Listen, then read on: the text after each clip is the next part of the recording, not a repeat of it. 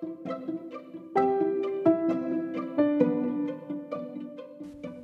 guys, welcome to In the Trenches, the only podcast dedicated exclusively to entrepreneurs and CEOs running small to medium sized businesses. Though most of our episodes will feature me interviewing somebody who I think has the ability to improve some aspect of your personal or professional life, I've also decided to make my blogs available to you in audio form, which is what you're listening to right now. I've crudely called these episodes audio blogs, and I'm presenting them to you in case you prefer this format over the written one. If you'd like to access the written form of these blogs, you can do so at inthetrenches.net forward slash blog. Once you're there, feel free to subscribe so that you can receive blog posts in both written and audio form as they're published. In any case, regardless of how you consume the blog material, I sincerely hope that something contained within is genuinely helpful to you on your own leadership journey.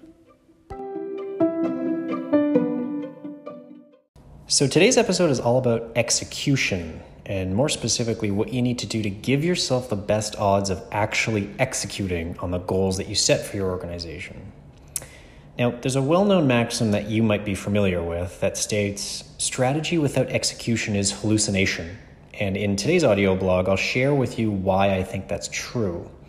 I'll do so by sharing some of the lessons that I've learned over the years related to actually executing on the strategy that you set out. Now, in my experience as a CEO, and of course in the experience of countless others, strategy is actually the easy part. Almost any mediocre CEO can set logical and compelling goals for a company, but it's the truly skilled CEO who adjusts her tools, systems, and processes to regularly and successfully execute on those same goals. As Jim Collins and Jerry Porras, who are authors of the seminal business book Built to Last, said, Building a visionary company requires 1% vision and 99% alignment. Today, I will attempt to share with you the best tools that I'm aware of to create that alignment. I hope you enjoy it.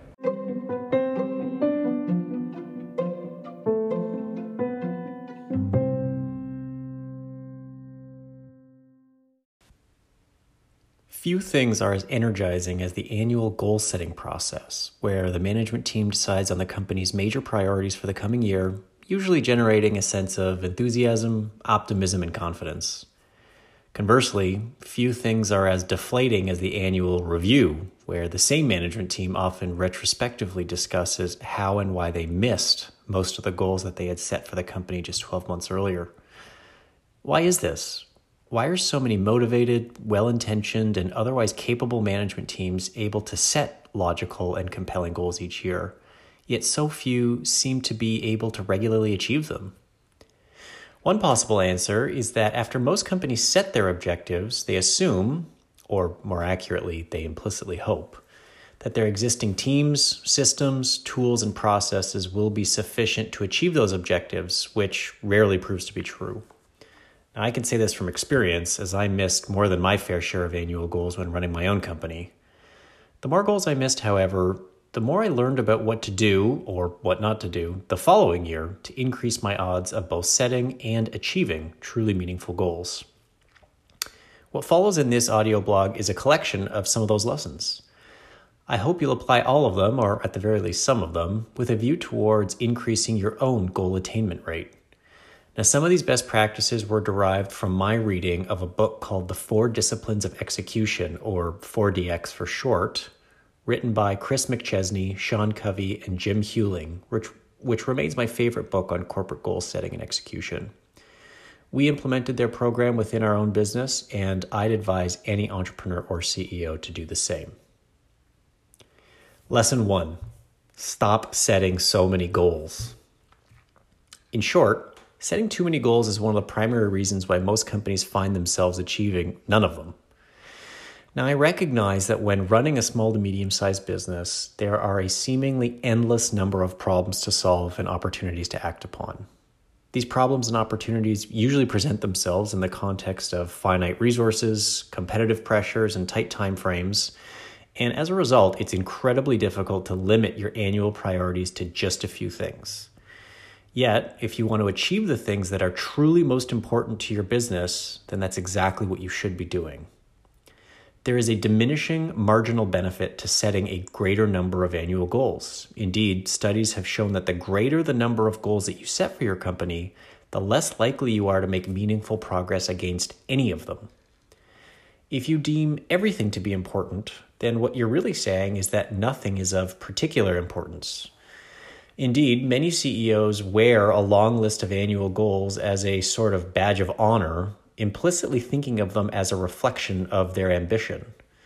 In my experience, though, a long list of goals is usually far more reflective of a leader who doesn't truly understand where she should be allocating her company's scarce resources.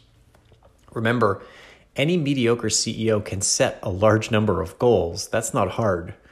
But it is the truly skillful leader who can distill her company's problems and opportunities into just a few truly important objectives.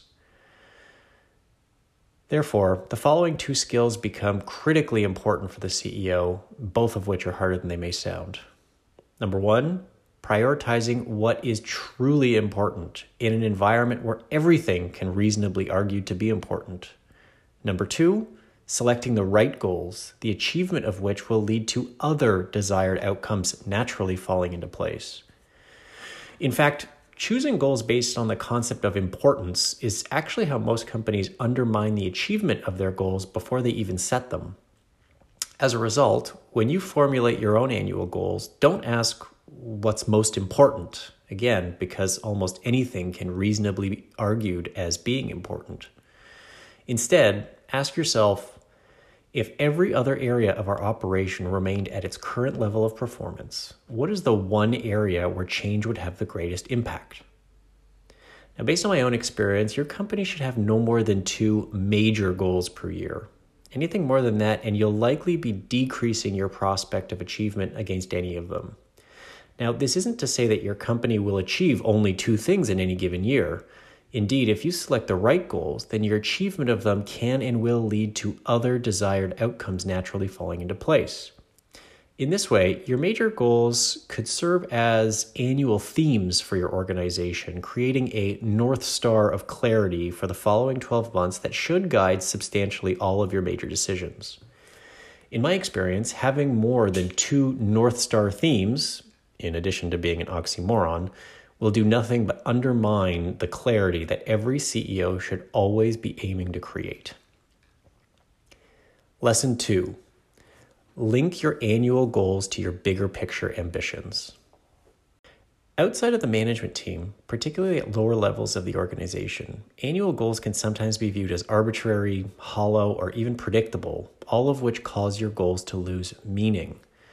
Now, this is a big problem as a CEO, to increase your odds of hitting the goals that you set, you must find a way to ascribe a genuine meaning to the goals that you set so that your employees understand why it's important that the company achieves them.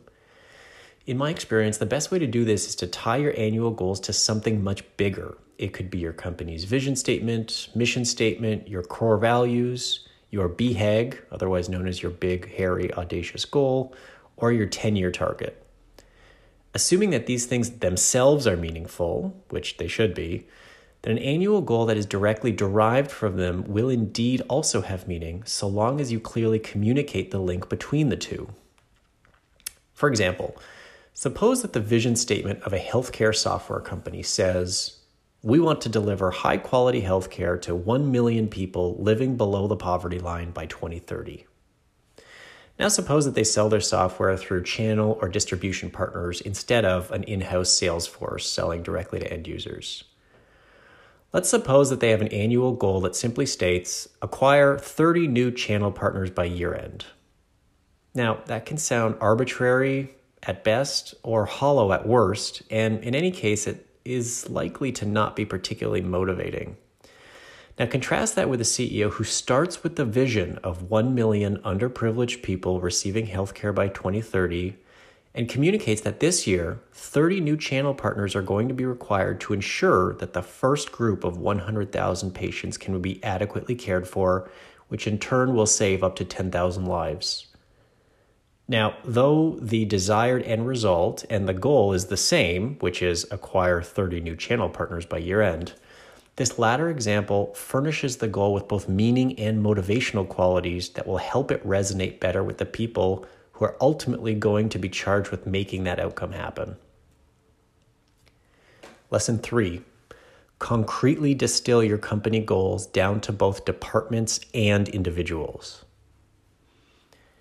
Even when organizational goals are properly articulated and put into context, they often become a bit more nebulous the further down the organizational chart one goes. This isn't necessarily because the goals themselves are ill conceived or illogical, but because at lower levels of the company, employees don't always see how they can personally impact or contribute towards those goals. To address this problem, you must concretely distill your one or two annual company goals down into both departmental and individual goals for every department and for every person within your company. For example, in one year, our primary company goal was to acquire 100 new customers for a newly released software product by the end of the year. Now, with that goal in mind, we had to work with each department head and each individual to determine what their most meaningful goals would be in light of our company's primary objective. For example, our marketing team had two primary goals. The first was a total pipeline contribution target, i.e., generating a sufficient number of leads to hit our customer acquisition goal. And another one was a lead to opportunity conversion rate target, i.e., ensuring that the leads that they generated were of sufficient quality. Another example was our customer success group. They had a goal related to the satisfaction rate of recently onboarded customers who had purchased the new product, as well as a goal based on the retention rate of those customers. And of course, both of these goals were guided by the principle that we wouldn't hit our goal of 100 new customers by year end if we regularly lost our newly acquired customers only a few months after we signed them and so on and so on across sales, engineering, support, and all of our other departments.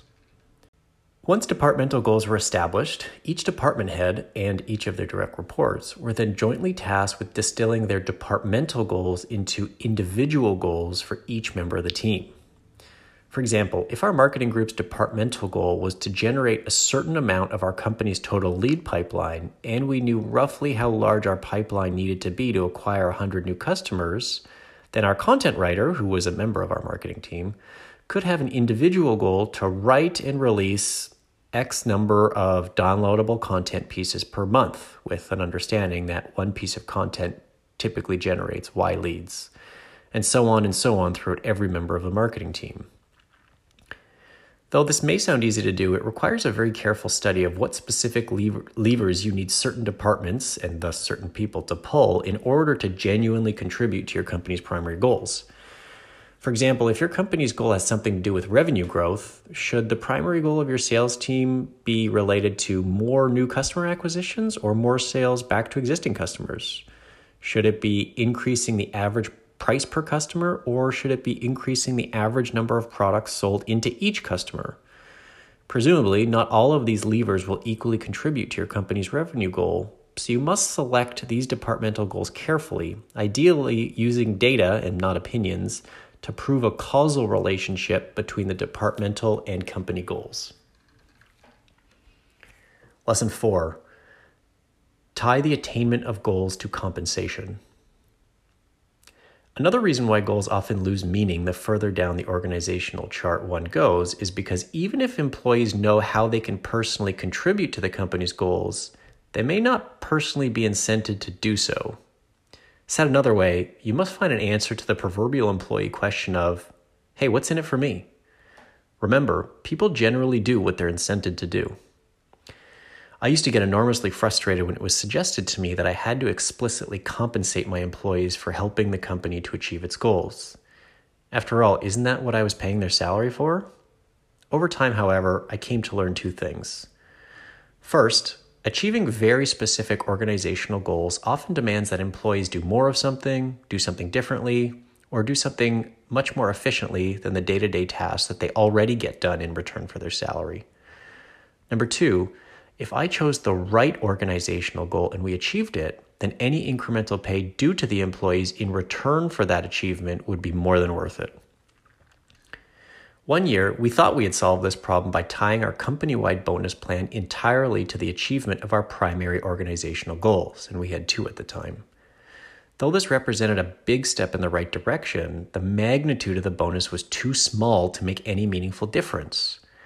In our case, employees could earn up to 5% of their annual salaries by way of a bonus if the company goals were achieved, and a further 5% of their salary based on a subjective evaluation of their individual performance. We failed to realize that the magnitude of the incentive needed to be commensurate with the importance of the goal in question. In our case, consider an average software engineer who made $100,000 a year. Now, she would only earn a $5,000 bonus if we achieved our company goals. After tax inflation, that number was probably closer to $3,000 in real dollars. Spread across 250 working days in a calendar year, that equates to only an additional $12 per day per employee if the company achieved its goal. This, simply put, was not enough to move the dial, especially when contrasted with hitting a company level goal whose magnitude we described as game changing. Said another way, A plus goals require A plus incentives. You can get by with C minus incentives only if you set C minus goals. Lesson 5 Track output metrics and input metrics. Most people understand that it's difficult to achieve a goal unless you're regularly tracking the progress that you're making against that goal. So, if your goal is to acquire 100 new customers in 12 months, you're naturally better off checking your customer acquisition numbers weekly, monthly, or quarterly, as opposed to simply looking at the final number 12 months from now. Most people, however, don't understand that, in this example, tracking customer acquisition numbers alone is far from sufficient. This is so because the number of customers acquired is an output metric, it's the result of some group of activities that are required inputs to acquiring a new customer. And by the time a new customer is acquired or lost, it's already too late to do anything about it. What's more, it's possible for your company to miss this goal due to circumstances entirely outside of your control. Now, almost all companies track these types of output metrics, but the real magic comes when all of the relevant input metrics are tracked, and input metrics are generally far more important.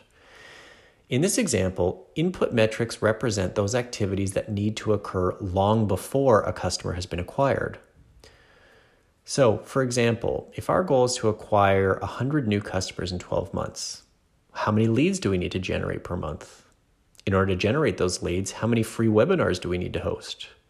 In order to ensure that those webinars are sufficiently well attended, how many promotional emails do we need to send in the preceding two weeks? In our example, New customer acquisition is our output metric, but leads generated, webinars hosted, and promotional emails sent are the key input metrics that will tell us whether or not we're on track to hit our goal long before we succeed or fail against it. Let's take another simpler example. If your goal is to lose 20 pounds in six months, instead of simply tracking weight lost, which is an output metric, you'd be much better off tracking calories consumed per day, number of visits to the gym per week, and the average intensity of each gym session, all three of which are input metrics. Remember, input metrics are within your control and they're predictive of the output metric manifesting. Lesson six have a regular review cadence that includes employee commitments. Once you've established your input metrics for your one to two primary company goals, the next step is to establish a scorecard for yourself and your management team that passes what I call the desert island test. Now, the desert island test is as follows Pretend that you, the CEO, were stranded on a desert island for the entire year and you're only handed a single one sided piece of paper each week that has to answer the following question for you How's our company trending? And the only thing permitted on that single piece of paper is five to 10 input metrics representing your one to two company goals. Once you've established your Desert Island scorecard, you, may, you need to make it a formal part of each weekly management meeting. In our case, we formally dedicated 10 minutes per meeting to reviewing the scorecard. If and when you identify a metric that is off track relative to that goal, it should be flagged and discussed at the highest level of the company each week until it's back on track. Each week, whether their departmental goal was on track or not, in our case, each manager would then make a commitment to the rest of the management team in regards to what he or she would do this week to improve their input metrics, which in turn, of course, move the company closer to its primary goal. We also dedicated five minutes of each meeting to review commitments and to do items that we agreed to during the previous week's meeting. Now, each of your department heads should also be doing the same thing during their weekly meetings with their respective teams. Review their scorecards, identify and discuss any issues or input metrics that are off track, and have employees make weekly commitments regarding what they're planning to do this week to improve their input metrics. In following this approach, you will have distilled an otherwise nebulous annual goal into a series of actionable commitments made on a weekly basis for every employee in the company. This is extremely powerful alignment. Though weekly commitments alone aren't enough.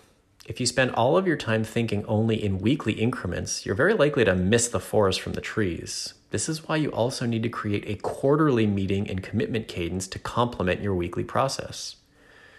For example, during our quarterly sessions, we would often take the team off site, usually for one to two days.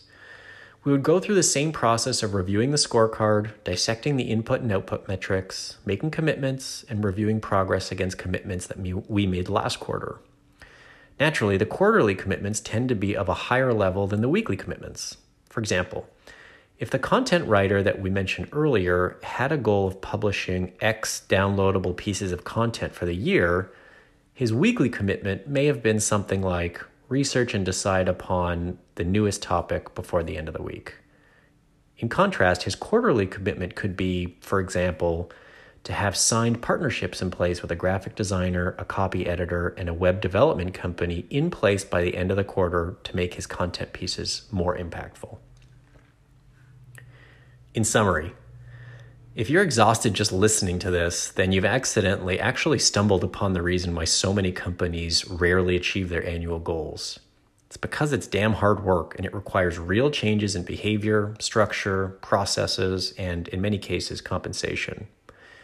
If your company has some truly important objectives to achieve this year, don't fall into the trap of assuming or implicitly hoping that your existing teams, systems, tools, and processes will be sufficient to achieve those objectives.